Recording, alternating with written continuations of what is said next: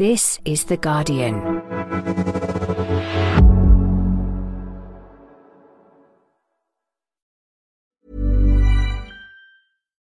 Was, wenn deine Karriere so individuell wäre wie deine Playlist? Was, wenn du Erfahrungen machen könntest, die dir wichtig sind und die dich zu einer Führungskraft werden lassen, die die Welt bewegt? Hier wächst du stetig über dich hinaus und entwickelst Fähigkeiten, mit denen du die größten Herausforderungen unserer Zeit meisterst. Eine Karriere bei EY ist so einzigartig wie du selbst. It's yours to build. Finde auch du deinen Grund, Teil von EY zu werden unter www.de.ey.com/karriere.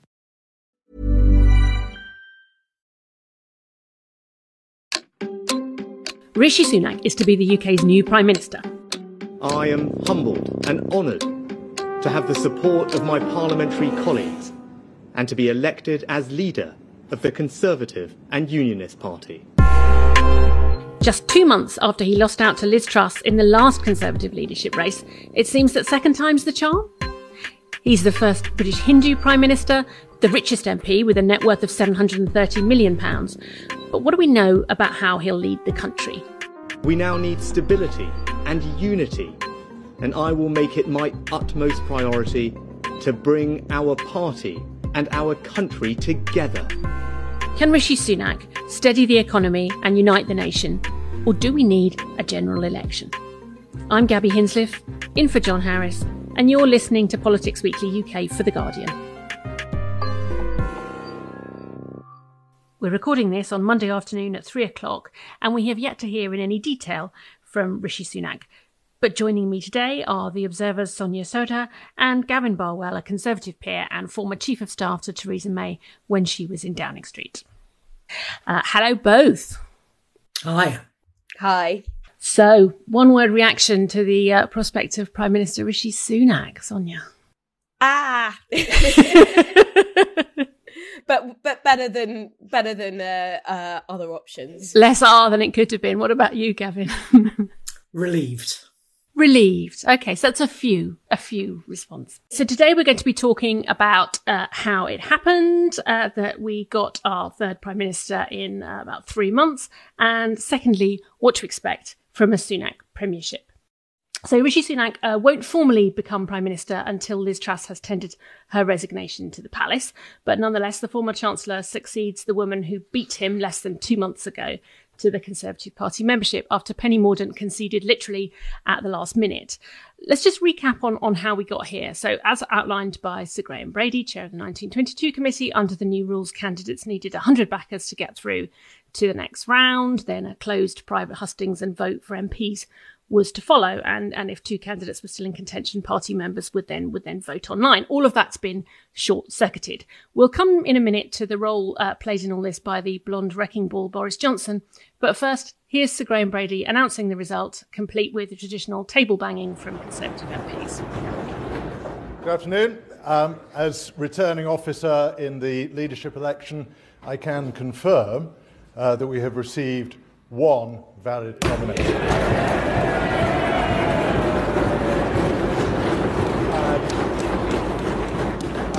Rishi Sunak is therefore elected as leader of the Conservative Party.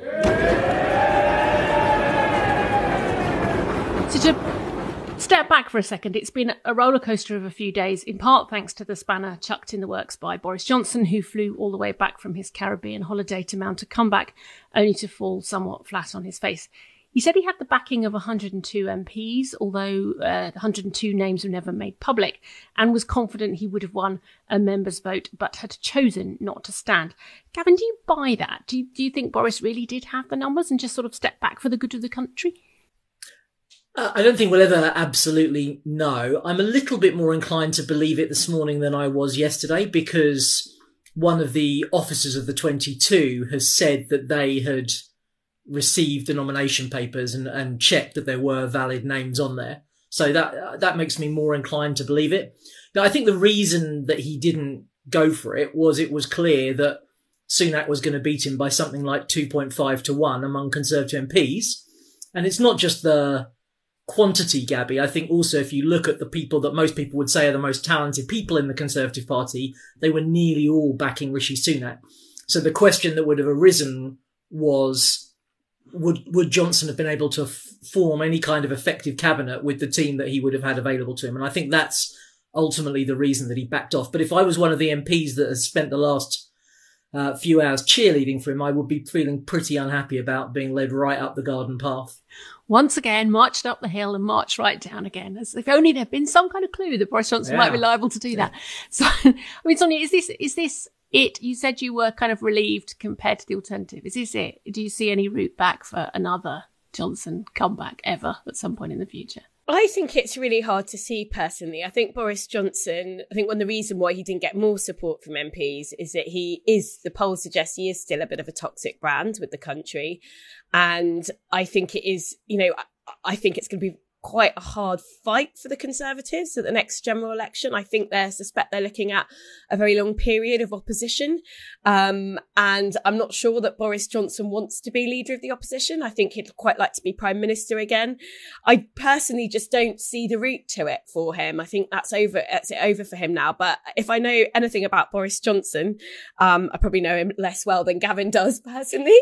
But, um, I would say that he, he still believes, he still believes in himself himself and he'll still be looking for opportunities and he'll still be waiting for Rishi Sunak to trip up and for there, God forbid, uh, for there to be another Conservative leadership election for the next general election, but I don't think it's going to happen. And presumably, he now gets a newspaper column as well, somewhere from which to poke as many sharp sticks into into Rishi Sunak as he can. I mean, there was mm-hmm. a clear sense that his return could have precipitated a crisis. There could have been MPs threatening, you know, MPs were threatening to resign the whip, threatening to cause by elections, we could have expected a market reaction as well, given that the you know the pound rose after he pulled out. I wonder if he sort of made the few first few days easier for Sunak in a way, because there is that sense that well, it, it, could have been worse than this. Does that make the first few, you know, the first week almost a little bit easier, Gavin? Maybe, maybe the first few hours. I think it's going to get very difficult very quickly. Um, I mean, I agree with what Sonia said. I think it's very difficult for the Conservative Party to win the next election, whoever they've chosen. And I think to a degree, many people in the party understand that. And therefore, they're thinking about two things. First of all, from a slightly self, selfish point of view, how many people can we save?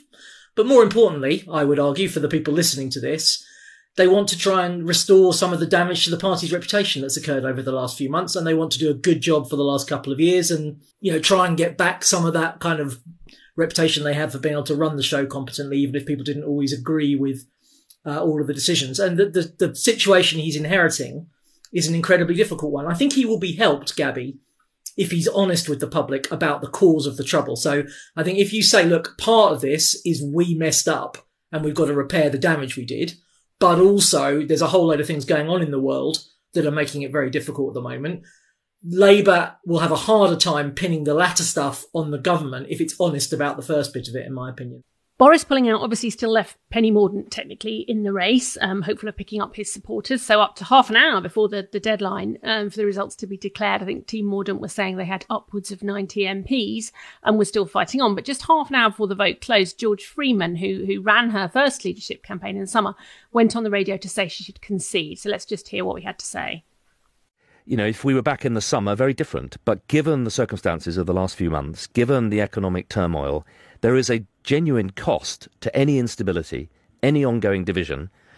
And uh, I've canvassed my local association this morning, and overwhelming support was for MPs to get together, stop squabbling, and form a unity and stability ticket. And I think, uh, I hope Penny will pick up the phone to Rishi and start the work today rather than on Friday. And Penny's now had two failed leadership bids, but she'll perhaps be seen as doing the sort of decent unifying thing by by stepping aside. Do you expect her to get a decent job now with the Sunak premiership? I reckon she will get a significant job, but it won't be as big as she would have got if she'd made it over the 100 MPs hurdle and then decided to withdraw and struck some sort of deal uh, with Sunak. So her position is quite significantly weakened by the fact that she didn't make it to the 100. I think Sunak will be aware, though, that he's got an incredibly fractured parliamentary party that he needs to sort of bring together. So I would expect him to do something quite different to Liz Truss. Liz Truss, everyone was surprised when when she sort of packed the cabinet with her own allies and kind of kicked everyone else out. I would expect Sunak to be much more conciliatory. And the fact of the matter is, is that she still did get over 90 MPs who nominated her. So he won't want her to be on the sidelines, I would think. And she's got potentially useful skills as well. I mean, she's quite a good communicator, which isn't necessarily always That's true. Sunak's strong point. Yeah, I, th- I think if you uh, were if you if you're not aligned with one wing of the Tory party or the other, and you were going to make a list of the four or five most talented people available after Sunak himself, you'd probably be looking at Jeremy Hunt, Penny Mordaunt, Ben Wallace, Michael Gove, and I hope those kinds of people will all be in senior roles around the cabinet table because the the, the severity of the situation the country faces demands that we get the best talent into the jobs that the Conservative Party has available right now. I slightly wonder if Penny Mordaunt wouldn't be a very good pick for leader of the opposition were Tories to find themselves in that position because she's got, you know, you sense she's got cut through or she reaches people that, that other Tories don't reach and, and the sort of managerial experience becomes less important then. I think Kemi Badenoch is someone to keep an eye on in that situation is another person. I would agree with that. Both of them, yeah. Anyway, it was not to be uh, for now. Sunak has support from both left and right of the party, Remainers and Leavers, although um, the ERG noticeably didn't sort of come behind one candidate. I mean, this is a herding cats question, but what do you think are Sunak's chances of uniting sort of the world's least united party behind him at this point? it's going to be incredibly difficult. I mean, look, the, the, wounds are very deep and they stem back to the kind of Brexit wars and then through the removal of Boris Johnson. There's a lot of personal animosity as well as ideological differences about where the Conservative Party should be positioning itself. But I think what Sonia was saying is, is the key starting point, which is if you appoint a cabinet that reflects the broad spectrum of views within the party, then A, you tend to know what the party is thinking because pe- people have got their kind of voices around the table. And B, you have some lieutenants who can go and reassure people that are feeling unhappy. So, so I think the starting point in trying to keep the team working cohesively together is to make sure that you've got people from all the different parts of the tribe sitting around your top table. And that's something that Johnson failed to do. It's something that Truss failed to do. And I don't think Sunak is going to repeat that mistake. What kind of deal making do you think has been going on behind the scenes? I mean, normally in a in a sort of leadership contest, you get all sorts of offers being made, you know, jobs being made, promises being made on on what people do. Do you get do you get the sense that that's happened this time, or that it's almost all been too fast for for that kind of horse trading? Um, so I, I think Gaby, that I don't see a lot of signs of that kind of deal offers, specific job offers, if that's what you're talking about. I don't see much sign of that happening. And I think it reflects the strength of the position that Rishi's been, is in. You know, he's come into this contest in an incredibly powerful position because he's basically been proved right on the big argument that dominated the last leadership election. And I think the momentum he was able to generate fairly quickly has allowed him to resist the usual kind of plea bargaining that goes on to try and get people's numbers to, to the right level. And the, you know, the more momentum he developed, the more he would have felt confident that he could resist that. So I suspect what's happened is that he may well have said to people, there'll be a role for you in my team. But I'm pretty sure from what the people I've spoken to that he's tried to keep the space of avoiding specific job offers for specific people. And you've got to, I think some of that comes down to the way that this leadership contest was designed and structured by the 1922 committee. So putting that very high threshold relatively of 100 MPs was a bit of a genius move um, from their perspective in terms of trying to unite the party around one maximum two candidates and that removes a lot of the need for some of that horse trading behind the scenes talking of horse trading i mean sonia you said you didn't you didn't care what tory members think but i mean their, their last from a tory member's point of view their last two choices were both kicked out by the mps their new leader is someone they previously rejected. They haven't had a say over that. Whether or not we think that's a good thing that they haven't had a say about it, you would expect to see some kind of reaction to that, wouldn't you? I mean, some kind of backlash for that. I don't know how how keen Tory members are necessarily going to be to go out leafleting for their new prime minister. There probably will be some reaction, but I'm not sure how much of a difference it's going to make to a general election outcome because you know the structural fundamentals, as we've just been discussing, are so difficult for the Conservatives. To be honest, it's quite hard to motivate your members to come out and campaign in those situations anyway. If if the economy is going to be as tough as we predict it might be by then. So I, I just, what I really hope that both of the main political parties take away from this whole saga and, you know, what's happened to the Conservatives in recent weeks and months, but also what happened to the Labour Party in the mid, um, you know, 2010s. I've made this argument since about 2015, 2016, which is that in a parliamentary democracy, you know, the most important thing is that the leader of a political party, whether they're leader of the opposition, but particularly if they're prime minister, can command a majority in parliament. And it is just not on to have a system where members can come in and on a one member, one vote basis override MPs. It's fundamentally undemocratic, actually. MPs are in a much, much better position to pick a leader of the party than, um, you know, a tiny unrepresentative sliver of the electorate that constitutes party membership. So you either have to have MPs or you have to move towards a more primary style system, which, which moves you away from parliamentary democracy. So I would um I would agree with that, although I might not put it quite so punchily. But I, I, think what the Conservative Party needs to do is flip the system around. I mean, first of all, I think there's a case for a different system when you're in government to when you're in opposition, because you have to make the decision much quicker. We should not have had three months of zombie government over the summer. The country couldn't afford that. But secondly, you know, I think it is in political parties have to value their members, that they're important, they, they perform a key function. And I think it's right to seek their opinion, but the Conservative Party's got it the wrong way round. It asks the MPs first and then it lets the members make a final decision. And the risk is you end up with someone that wasn't the MP's choice. I think it would be much more interesting. Certainly, if you're in opposition, you've got some time to see, okay, what do our members think? And then the MPs take the final choice and that guarantees, on Sonia's key point, that you don't have someone that doesn't command the respect of their MPs. And, and, both our main parties have fallen into that trap in recent years. The people who have yet to get a look in, obviously, are, are the actual voters. Labour is calling again today for um, a general election at the earliest possible opportunity. Does either of you see a route to one in the foreseeable future? I think the moral case is very, very strong for a general election. I think Labour are absolutely right to be making it, but I, I don't really see what the route is because I can't see Conservative MPs voting in sufficient numbers with the opposition for a general election in a vote of confidence unless something really major goes wrong with the Sunak premiership. And it is going to be very, very difficult and fractured for Rishi Sunak. Don't get me wrong, but I don't see it getting to the stage where it's so chaotic that it precipitates a general election. I may be wrong. I mean, I think I would say the constitutional case is quite weak. I mean, actually, more people have become prime minister in my lifetime by parties changing their leader than by winning an election. Actually, I would argue that the moral case was strongest with Liz Truss because she departed completely from the 2019 manifesto. And I think what you'll now see is a government that is closer to the mandate on which the Conservative Party got elected. Um, but to answer your direct question, Gaby, very quickly, uh, the only route I see to an election is if the Conservative Party can't agree on a plan for the economy, essentially. If, if Hunt can't get enough MPs to align around the plan, then we're left with no alternative but an election at that point, I think. Okay, let's pause here for a minute and we'll be back shortly to talk about what this means for the rest of the country.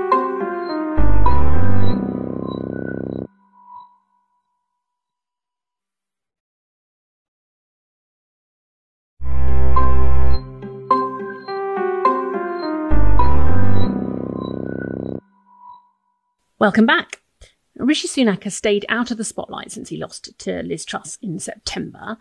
We'll go into what we can expect from his premiership in more depth on our usual Thursday episode, by which time we can hopefully um, expect him to have named a cabinet. And we'll look at what it means for the country and for the Labour Party. But for now, Gavin, what kind of Tory is, is Rishi Sunak? Is he Thatcherite? Is he One Nation? Is he something else entirely? Paint us a picture of what we've, what we've got, basically.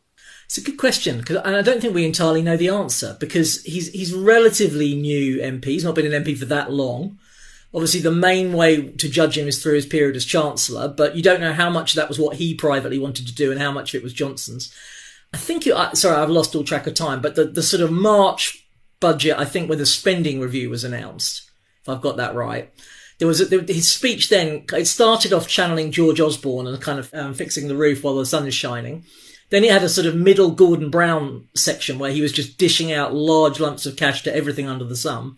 And then it finished with a kind of Nigel Lawson riff of, well, actually, really, I'm a sort of low tax person and this is just a temporary aberration.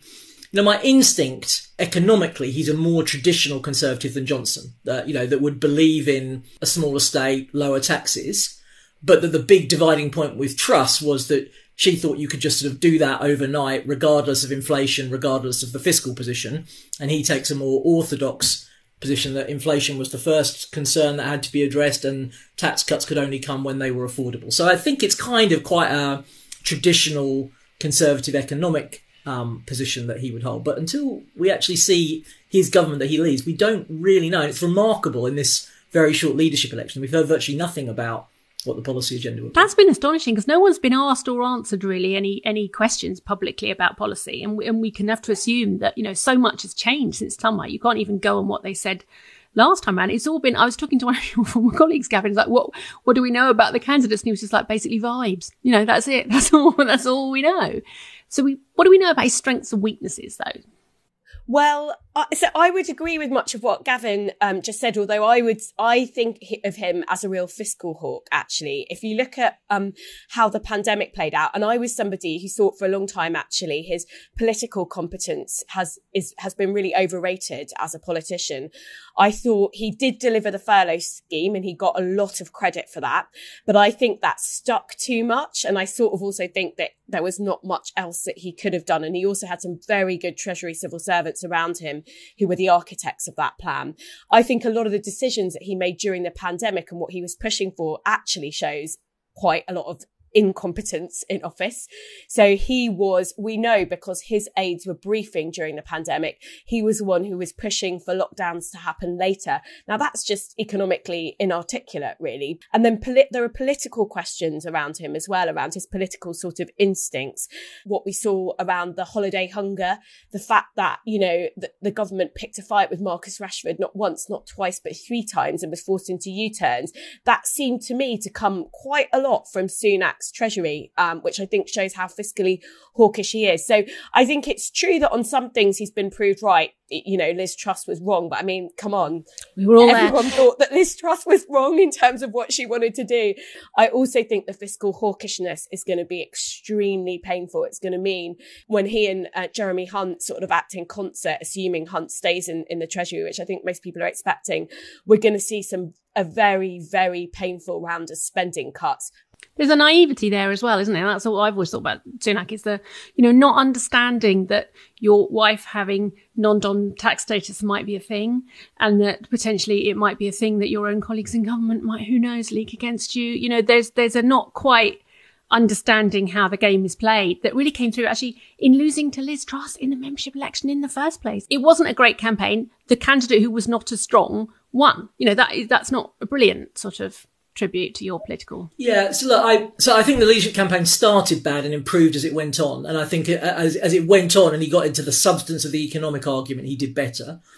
Um, look, I think there's an interesting thing about British politics at the moment, which is that the leaders now of both of our main parties are not really politicians. You know, I think that Starmer is a public servant, but I don't think he likes the kind of adversarial politics.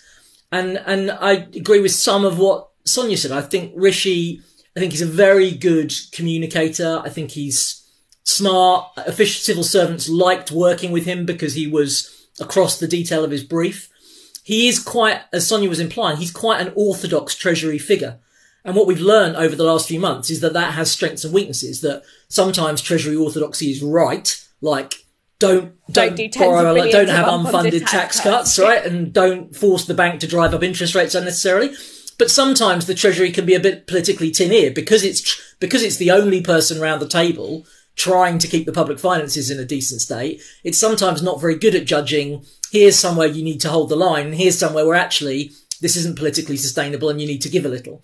So I think he has the strengths and weaknesses of Treasury orthodoxy. One of the things I'll be really interested to see, given the job I used to do, is the sort of number 10 operation that he builds around him. If you take the view that he's someone who's bright, good communicator but doesn't have that kind of deep political instincts, he can, he's going to need some people around him to support him with that. And it's quite difficult to find those in a difficult situation where you think this might not be a government for much longer. Do you want to come in and take a job with it? I mean, he, we should say also, he, he will be our first non-white prime minister. That's quite a big potential sort of moment in the life of the nation. What, what effect do you think that has, Sonia? How significant is that? Well, I think it is really significant. It's the first prime minister of colour that the country's seen, um, a man of, um, you know, Indian heritage. And I think it would be churlish not to acknowledge that. I think that we can hold in our heads as grown ups that that's a significant fact, while also at the same time, you know, if you're me writing editorials from the Observer, a centre left newspaper, thinking that his politics are pretty terrible, um, he's quite overrated, I think, politically, and also recognizing that he's one of the richest men ever to hold the office of Premier, which, um, you know, does sort of raise questions, I think, about how in touch he is with um, the sort of normal everyday struggles that people are going to be facing in the coming months um, through the cost of living crisis. I think it's significant in a way that it also makes it quite embarrassing for Labour. So Labour has only ever had white male prime ministers. Um, the Conservatives beat them you know, with the first female prime minister and has now had three female prime minister and now has, um, you know, the first man of Indian heritage as well. So I think that that is, um, you know, it does show up Labour. You know, somebody who used to work for the Labour Party many years ago, I've sort of, I've felt those, those barriers as it were. The Labour Party does have a problem. It's not meritocratic when it comes to women and people of ethnic minority descent. I'm not saying that that means that the Conservatives are, but my God, they've done a better job of, of getting some, some of those people to the top of the party. Gavin, can you shed any light on that? Because there would, I mean, you, there would be plenty of female Tory MPs and female MPs from ethnic minorities who would say, you know, that they'd face those kind of barriers within the party as well. And yet somehow leadership seems to be more open. Look, so I think there's there's prejudice in all political parties. Um, no, no party is immune from that. But I think the Conservative Party will be really proud of this, as it was proud of having the first female prime minister. I think, let's be honest, good news is in short supply at the moment, and this is something that says something good about Britain. Uh, I think it will be noticed on the international stage. We should be able to divorce I don't agree with the policies of this person from the fact that we have somebody, you know, a person of colour as our prime minister in this country for the first time is a good thing and should be celebrated by everybody, whether or not you happen to agree with the policies that that individual is going to pursue. And he's going to be judged in the end, isn't he, on what he does? He's going to be judged yeah. on mm, right. what he delivers. He's going to be judged on the policy position he takes, like any other prime minister would be. So perhaps we should come now, I suppose, to what we, what we know at, at this stage about about what he is going to deliver. I mean, it, it's not a moment where many people would arguably choose to be prime minister. You know, he faces economic crisis, potentially foreign policy crisis brewing. There's a very big judgment call coming potentially on Ukraine, you know, public sector strikes over pay looming, Labour 30 points ahead in the polls. It's not, it's not sort of the in tray of anyone's dreams. What do you think his, his, do you both think his overall priority out of that is going to be the economy, or do you think he's going to be overtaken by other events? It's got to be the economy, really. I mean, Britain, I think, is facing its biggest economic challenge for decades. And, you know, let's be fair, some of that has not got anything to do with the Conservative Party. It's a fact that actually we've got a really long term growth issue in this country, a productivity challenge, um, that actually governments of both colours have never really addressed. But Conservative governments have made it worse you know, in two ways. First of all, through Brexit, plus also 12 years of austerity. And, you know, these are very significant public spending cuts. All the clues are from Sunak is that he will be very focused on the fiscal hawkery and on, you know, putting in place some very painful public spending cuts to sort of try and make the sums add up. And so I, I worry that the next two years are actually going to leave us worse off as a country, both materially in terms of people's day to day lives and in terms of the longer term economic challenges. Gavin, can we expect any change on Brexit at all? I mean, it looked as if under Truss there was a bit of a movement to, to you know, reset our relations with Europe and a movement on immigration policy, actually. Where would you expect him to be on that? Yeah, so I, I don't think a significant change. You know, I think his instincts will be to try and find a solution to the protocol and avoid a kind of trade war with the EU, both for economic reasons and because of Ukraine, and it's the last thing that anyone needs right now. But he is going to be constrained by the need to keep the party uh, in one place. You know, what interests me on the Brexit front, if you look at the polling, the public is becoming more and more of the view that we made a mistake. Mm. And neither of our main parties wants to talk about it. Neither of them wants to talk about it just my very final sort of quick thought, I would say to you. I think in a way, the state of the polls and the reality of the prospects at the next election can set him free a little bit. I, I would almost say to him, just focus on doing what you think is the right thing. for the country. If, if I think back to the period with Theresa, the period after she'd announced she was standing down was the bit I remember most fondly because we stopped having to worry about where the party's mood was on X or Y and all the details of Brexit. And we could just think, what could we do in the next few months that would be good and would leave a good positive legacy? And he can almost, if he approaches it that way, he might almost find that's the best thing also to do for getting people to think better of the party that he leads. Because in a sense, he'd have nothing left to lose. I mean, yeah, at this just, point, yeah, what have you got to lose by I mean, going for bust?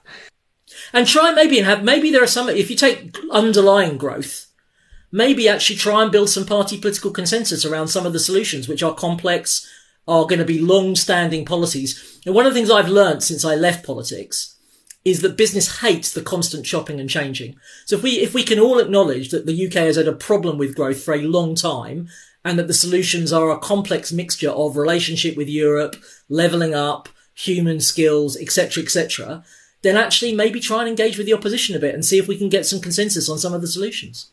In a way, then, he could be our first prime minister with nothing much left to lose. Imagine that a government actually doing what it felt was right for the future of the nation. Well, we live in hope. Thanks so much today. Goodbye, both of you. Thanks very much for having us on, Gaby. Thank you, Gaby. And thank you for listening. I hope you enjoyed today's episode. If you did, make sure you subscribe to Politics Weekly UK wherever you get your podcasts. And even better, leave us a review, preferably a nice one. This episode was produced by Frankie Tobi, music by Axel Kacoutié, the executive producers are Maz Ebtehaj and Nicole Jackson. This is The Guardian.